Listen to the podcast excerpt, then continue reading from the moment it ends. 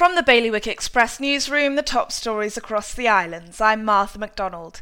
Guernsey's Public Health Service is strongly advising against all non essential travel to and from the island as part of their coronavirus precautionary measures.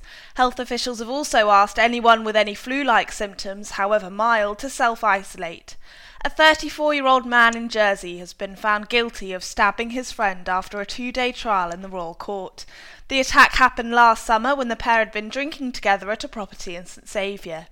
The final report into the aeroplane crash in Channel waters, which killed footballer Emiliano Sala and pilot David Ibbotson, is being released today. Compiled by the Air Accident Investigation Board, the report is due to be published this afternoon. And a mother of two has opened a new cafe in Jersey's fish market.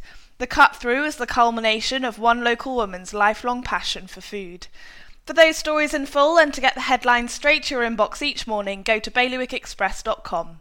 Your weather now, it's looking like a sunny morning with risks of rainfall and getting cloudier towards the afternoon. Temperatures reaching 11 degrees in Jersey and 10 in Guernsey. That's Bailiwick Radio News, sponsored by Liberation 75. Celebrate 75 years of freedom with Liberation 75. Find out what's on at liberation75.je. There's something for everyone.